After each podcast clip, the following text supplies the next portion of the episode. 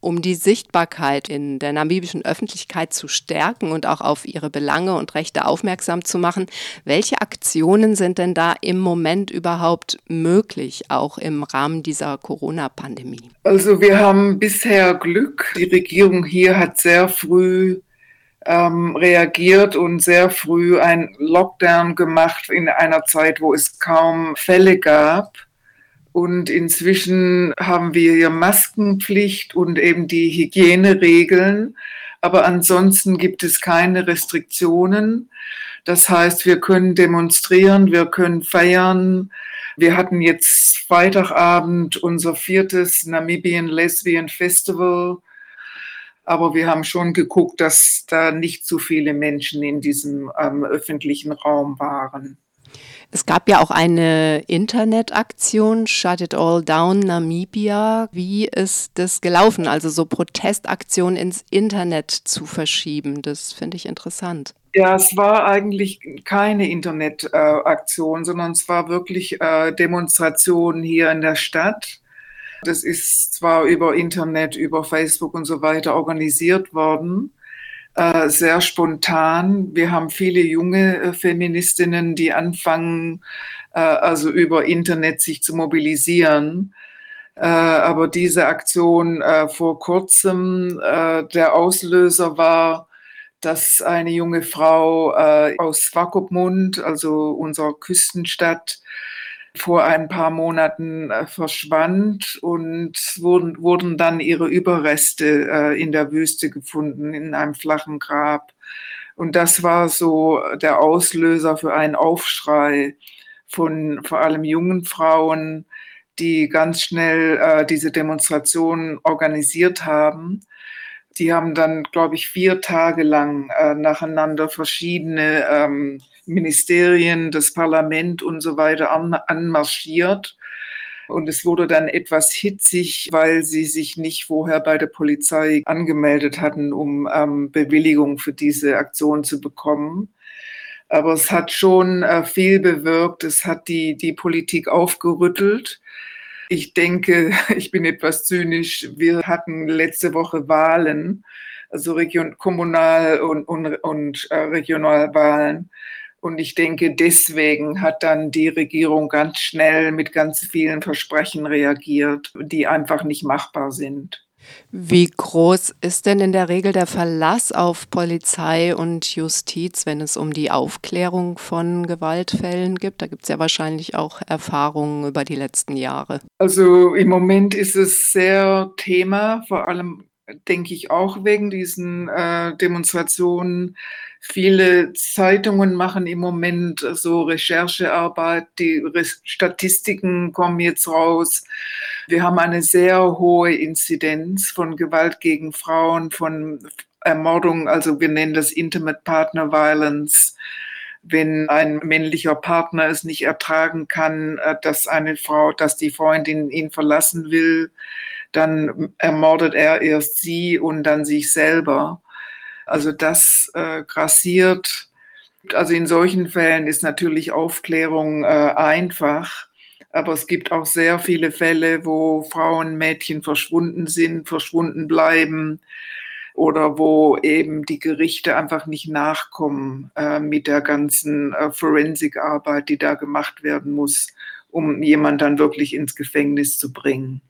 Das bringt mich zu der Frage, wie denn überhaupt der gesetzliche Rahmen zum Schutz von Rechten von Frauen und explizit von LGBTI-Personen in Namibia aussieht. Also auf der rein rechtlichen Grundlage, ähm, drei Jahre nach der Unabhängigkeit 1993 hat Namibia oder 92 glaube ich schon hat Namibia diese internationale UN-Frauenkonvention, CEDAW, unterschrieben, the Convention on the Elimination of All Forms of Discrimination Against Women. Und äh, laut unserem Grundgesetz sind alle internationalen Abkommen, die Namibia äh, unterschreibt, sind automatisch namibisches Recht. Darüber hinaus, also nach der Unabhängigkeit wurden viele Gesetze äh, entweder abgeschafft oder äh, neu geschrieben. Wir haben sehr progressive Gesetze gegen Vergewaltigung und gegen häusliche Gewalt. Das letztere, das Gesetz Combating of Domestic Violence Act, hat leider explizit gleichgeschlechtliche Partnerschaften rausgeschrieben. Also steht ausdrücklich in diesem Combating of Domestic Violence Act, dass Same-Sex Relationships äh, nicht geschützt werden unter diesem Gesetz. Also seit 95 gab es hier sehr viele, sehr viele Hetzreden gegen LGBTI. Viele Politiker haben versucht, damit irgendwie ähm, von der Armut abzulenken, von HIV abzulenken, von allen möglichen anderen Problemen abzulenken, indem dann wir als Lesben und LGBTI die Sündenböcke wurden für alle möglichen Probleme. Und das hat sehr reingehauen, so in das öffentliche politische Bewusstsein. Der damalige ähm, Staatspräsident, der erste Sam Nujoma, sagte dann sehr laut, also gay and lesbian is illegal, it's, um, it's un-African, it's un-Christian, alles Mögliche. Und das haben sich dann andere Politiker, Politikerinnen wieder zu Herzen genommen so dass heute das Frauenministerium behauptet, ja, wir können an diesem Domestic Violence Act nichts ändern, weil das ist ja gegen unsere Politik. Und wir haben leider aus der Apartheidsära ähm, Gesetze, wo ähm, also sexuelle Beziehungen zwischen Männern ähm, kriminalisiert wurden. Und das ist noch nicht abgeschafft. Also da ist Südafrika weiter als Namibia. Ähm, Südafrika hat in die Verfassung selbst reingeschrieben, no, discri no discrimination on the basis of sexual orientation. Äh, das hat Namibia leider nicht. Unsere Unabhängigkeit kam einige Jahre vor der von Südafrika. Sonst hätte es hier vielleicht auch ein bisschen anders ausgesehen mit unserer Verfassung. Die homophoben Sprüche von Sam Newma, die sind sogar hier in Deutschland wahrgenommen worden, zumindest innerhalb der Szene, sage ich mal, so der LGBTI-Szene, was möglicherweise ja auch daran liegt, dass Namibia ehemals deutsches Kolonialgebiet war bis zum Ende des Ersten Weltkrieges.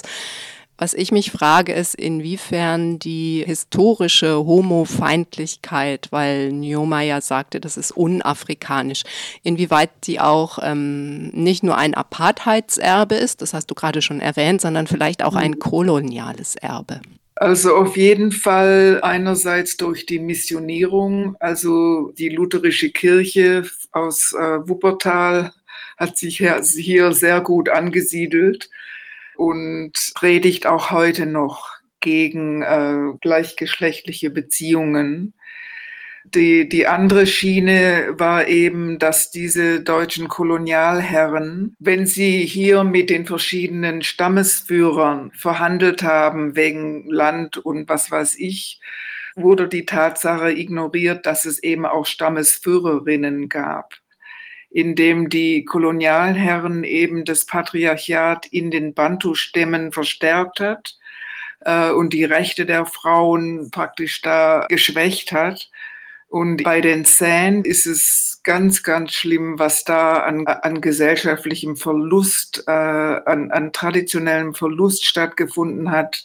Das hat sich dann durch die Apartheidsarmee verstärkt äh, in dem die Apartheid-Soldaten die San Männer in Uniform gesteckt haben gegen die Befreiungsbewegung äh, Namibias, um praktisch die Guerillakämpfer im Busch aufzuspüren. Und da ist ganz, ganz viel Schlimmes passiert, was die traditionellen Rechte der Frauen betrifft. Deutschland ist für Namibia ja bis heute ein wichtiger finanzieller Geber in der Entwicklungszusammenarbeit. Insofern stellt sich die Frage, welche Rolle und auch welche besondere Verantwortung Deutschland als ehemaliger Kolonialmacht hier denn zukommt. Und zwar gerade, wenn es darum geht, die Rechte von LGBTIQs in Namibia zu stärken oder zumindest ihre eigenen Programme entsprechend so zu gestalten, dass eine Inklusion der Rechte gewährleistet wird. Darüber spreche ich mit Liz Frank, der Programmkoordinatorin des Women's League Center aus Namibia, am Donnerstag, den 10. Dezember in einem Online-Talk. 10. Dezember, 17.30 Uhr. Der Talk findet statt im Rahmen der Reihe Leave No One Behind, Entwicklungszusammenarbeit und LSBTI-Perspektiven. Der 10. Dezember ist übrigens der namibische Frauentag und zwar im Gedenken an den Widerstand von Kakuro Katsemungunda, einer Frau, die sich am 10. Dezember 1959 gegen den Apartheidsstaat auflehnte und Opfer der Polizeigewalt wurde. Darüber erfahren wir dann mehr im Online-Talk mit Liz Frank, der ich jetzt herzlich danke erstmal für das Interview. Also schaltet gerne ein bzw. meldet euch an zum Online-Talk am 10. Dezember. Liz, ich danke dir sehr herzlich für das Interview. Ja, danke.